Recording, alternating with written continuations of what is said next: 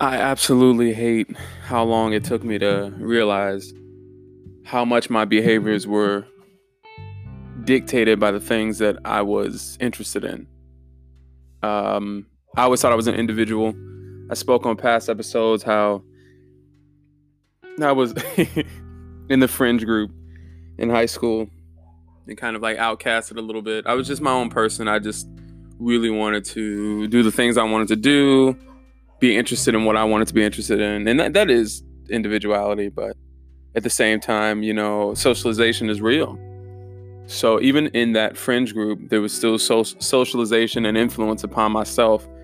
Uh, the clothes, the the uh, the, the kind of uh, political ideologies, and I think there's like an immature, especially in this group, an immature um, outlook on the way the world is. Like me, I was a cool black guy. Like, oh well, I think black people are this, but you're you're cool, man. And I, you know, these are my only friends, so I was just like, you know, whatever. And some of the stuff that people say does make sense.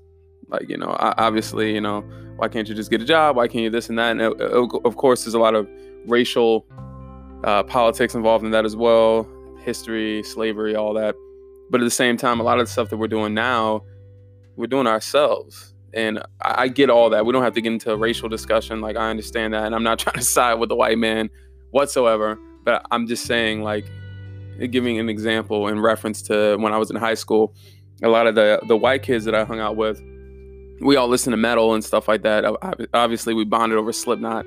We listened to black metal. I was always interested in black metal, so I love Norway and Scandinavian music and stuff like that. The way they did their thing, but there was some fringe uh, artists that were like, you know, Nazi sympathizers and and all that. And even then, you know, that's when I, I've always I'm from Germany, so I've always uh, I was fascinated with the Holocaust, not in a sick way, but like uh, in a way that was like you know it, it, was just a really interesting time and point in time in history. My my parents even went to Dachau concentration camp, and that was the closest one to where I lived in Simbach and um, you know it, it was just an interesting time. So their interest in that piqued my interest in like why they thought this way, and uh, you know things like that.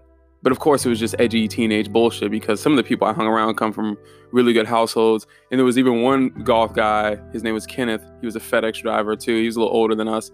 He lived in uh, Eastgate. And Eastgate is a hood area. So he would go through there, buy weed, and do stuff. So he hung around a lot of black people. So it was just like, you know, their fascination sparked my fascination. And I was still, I was kind of still like a follower. So even today, we listen to music uh, not even today when we go just a couple years past that when i started getting involved in street politics and and seeing what that world's about that i had grew up around in chicago and wasn't even realizing and you know how just the music videos were influencing me because that was what's cool that's what that that's what the girls want they don't it, it plays upon nature and without going too far into it it's just they were the bad boys the bad boys were the ones that had multiple girlfriends the ones that all the girls wanted so that's what I wanted to be.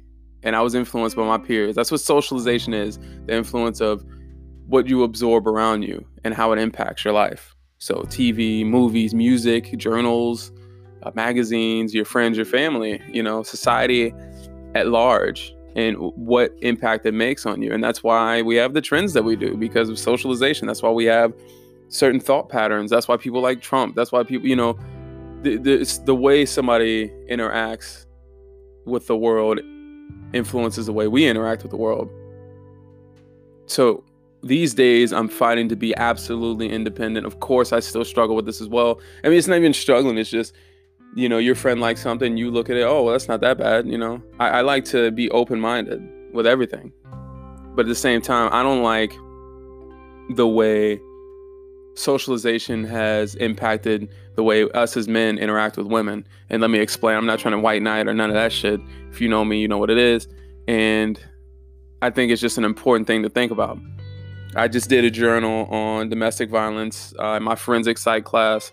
We talked about, um, you know, the different types of domestic violence. And this today, I finished my journal and I was looking at, you know, treatment for battery, battery people who batter their wives, um, the success the success rate among different groups of um, you know the best domestic violence counseling for, for some reason i can't fucking talk today domestic violence counseling and uh, you know, it's just a really interesting thing. And having been, you know, subjected to it myself, how much of our behavior is given to us by society and how toxic it is. I mean, think about the music. I always give this example. And of course, Drake is one of my favorite artists, but no new friends. You know, um, even some of my music, one of my, my songs is called Fuck These Bitches, part one through three. You know, uh, of course, that was speaking on a different time. And a lot of my songs are to capture, or the, the titles of my songs are to capture people's attention and not necessarily always about that content, even though those were. But, you know, just the way we look at women is dictated dictated to us by society. We're not trained at home on how to be real men. We're not trained at home on how to be emotionally stable. And the thing that's funny to me is that the mistreatment of women is what's praised. You know, uh, fuck her, then I leave her. What did um, what did Lil Baby say? He said, um, "I'm taking drugs. I don't know how to cope. I can't say I miss you. I don't have emotions." Something like that even though obviously he's emotionally unstable, which is why he's having a hard time coping. So he takes drugs. So he just contradicted himself the very next line. But the thing that the thing is that that's how it is. So now we're these are the these are the catch lines that we say. These are the things that we popularize, and then really it's just us being influenced and us acting out the influence and being unhappy with the result because that's not how we really feel. These people who say that be the same ones that beat their girl up because they're jealous. Or the same ones that you know they, they don't know how to express their emotions properly so they do it in a negative way. It's just fucked up psychology. And i had to undo a lot of toxic ideas myself. You know I, I it, there is an underlying nature that has to be addressed. We have to address nature. It is what it is and there's no getting around it. But at the same time we popularize bullshit so my question to the guys is how do we express toxic behavior while at the same time hoping to have this relationship that we have in our heads? When I was in high school, like I've said before, I was a guy that that prided himself on being different. That was my bread and butter. Everybody else is going through all this bullshit, getting cheated on, getting slapped, getting embarrassed, you know, getting nudes and showing them to their friends. I didn't like that. I was I never rocked like that. Like I, I always wanted my the fact that I was different to stand out, and it did, but I just didn't have the assets that they had, and it's just nature. The resources to provide. A lot of them were selling drugs. A lot of them come from from money. I did not, and I did not. So I tried to sell drugs, and I, you know, that got boring. I was a more of a aggressive, violent person, so I wanted to be involved in violence, uh, stealing, uh, robbery, what you know, whatever you, you you name it, whatever it has to do with violence. I wanted in, and I wasn't really concerned with money when I could just take shit. So, you know, even that though, that's just being the bad boy. Okay, well, you get the girl, now what? How do you treat her? Or they think that you're this way and they're attracted to you because of that. And then I show them this great wealth of, of love and, and hope and insight and this and that because around the time I was 17, I started to, some changed in me. I don't know what it was. I don't know if, if it's my mom that was teaching me to think a different way, which it probably was now that I say that out loud but some just changed. Like I wanted to th- this great person inside to come out. I just didn't have the guidance. I didn't have the the character or the the ethic to work on that. I did. I just didn't know where to start. So a lot of times that manifested into sadness and uh, in anger, frustration, you know, having this, it's like being like needing a burp, but not being able to get it out. It's just I don't, and I would act out because of that, or I would just, you know, I would I would wear my emotions on my face. I have a, I'm very expressive, so when I'm angry, I look, you know, furious. When I'm happy, I smile from ear to ear. You know, that's just how I've always been. So with me, I've been learning how to deal with women too. You know, during this time, I've had girlfriends, and like my ex, for example, not not the one I just broke up with, but the one I was married to you know, I showed her the very best part of me. You know, I took care of her. I wanted her to be happy. Let's figure it all out. I'll work. I'll do. I'll take less and do more. Even when you spend the money and make excuses, and I was willfully ignorant. I'll, you take more. I will do less and be happy with it because I, I like having her. I like taking care of her. I have uh, naturally somehow, and maybe it was socialization for me because of people I looked up to and wanting to emu- emulate the things that they did the character they had because I, I've always been a movie head. I've always loved certain characters in movies. Anime has always been very close and near and dear. So I've always revered certain characters and stuff like that. And even to a certain extent, you know, being being the man of the household that you know religion teaches, like uh, the Jehovah's Witnesses, they they have a very toxic outlook. But just being somebody that you know the family could respect, you know, I wanted to be that, and I would take care of my ex. And I um, eventually found out she was cheating and whatnot, which further put me in a spiral and not understanding what I'm doing wrong. Because shouldn't you be rewarded for good behavior? Shouldn't you be rewarded for not cheating for and, and even during this time like winter time has always been a weird time for me because during the winter for some reason i think that's because it's cuffing season but girls have always you know came out the woodwork summertime everybody home but you know um during this time just girls like i, I remember my ex destiny before the, the one i was just talking about she would hit me up so the time i would um my ex was cheating on me, and I was I didn't know. She she would go to uh, singing practice, and around that time, my ex would text me. So we would text and uh, talk, and she started saying how much she missed me and this and that. I had a friend named Alonzo. So Alonzo, he uh, we would all just his grandma. She was overweight, and uh, she primarily just stayed downstairs. And I'm not saying that to be wildly disrespectful. She's uh, she was very uh, kind to me, and she passed away a few years back. Rest in peace. But you know, we would all just go up there and spend the night. We would, you know, smoke and drink or whatever we was doing, and uh, you know, we we would. I was just thinking about a stupid ass instance with them, but we, we would do whatever we was gonna do, and um, she came, and I remember one day we was gonna. She wanted me to stay up, you know, so we could do some things, and I fell asleep because that's not been in my character to cheat. I don't really believe in that. I don't really think that if I tell somebody I care about them, that I go out and do things that would hurt them if they found out. That's just bad character.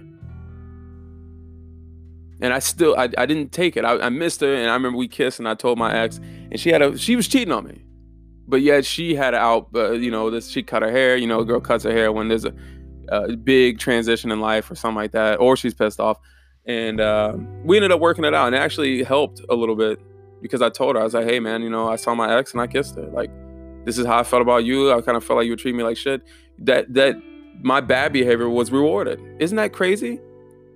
I kissed another girl, told her because I felt bad, and she, you know, it was a backlash, but she got her act together for a little bit. But when I was good to her, she didn't want that. You know, it, it's just kind of a crazy thing. And I think that the, you know that doesn't help the fact that society has these influences that make us act poorly towards women. It's just a conundrum. It's just a it's a it's a, it's a it's murky waters for us on you know giving too much attention is unattractive and not giving too much attention or not giving enough attention it, you know shows that you don't care. It's just there's a fine line you have to walk. And i think you'd still be a good man and and and, and be who you need to be for a woman to to be good. Because we're all wild animals and we both have to be tamed tamed. I think that a woman who respects you will submit. And i think a man who respects his woman and wants to be with her and has a good character will surrender. I'm not saying submission in like a you know religious cultish way of you know she must submit. But then again like it, it's funny because the girls say this to me. They want to disagree with me and then they agree. It, i don't like the way it sounds but you're right. I'm like well fuck man what do you care how it sounds? So it's just a weird thing the way it goes and as you can kind of tell the content is going to start going in this direction in a in a in a way i um kind of been avoiding this topic for a while since i started and actually i wanted to start the conversation of this podcast based on this, but I just needed some time to make sure that my head was clear, to make sure I didn't say anything out of anger, to make sure I just didn't make any mistakes. I don't want to have anybody say, Hey, I heard your fucking podcast and this and this. And I'm like, No, well, I want the waters not to be murky. I want them to be clear. I want my mind to be clear. And then I state things from a position of what they are as opposed to, you know, uh, what the, what I want them to be, or, or even just like just the, where anger takes me and leads me. it, it's just a it's a crazy thing. So why is it that we are encouraged by society to act poorly towards women?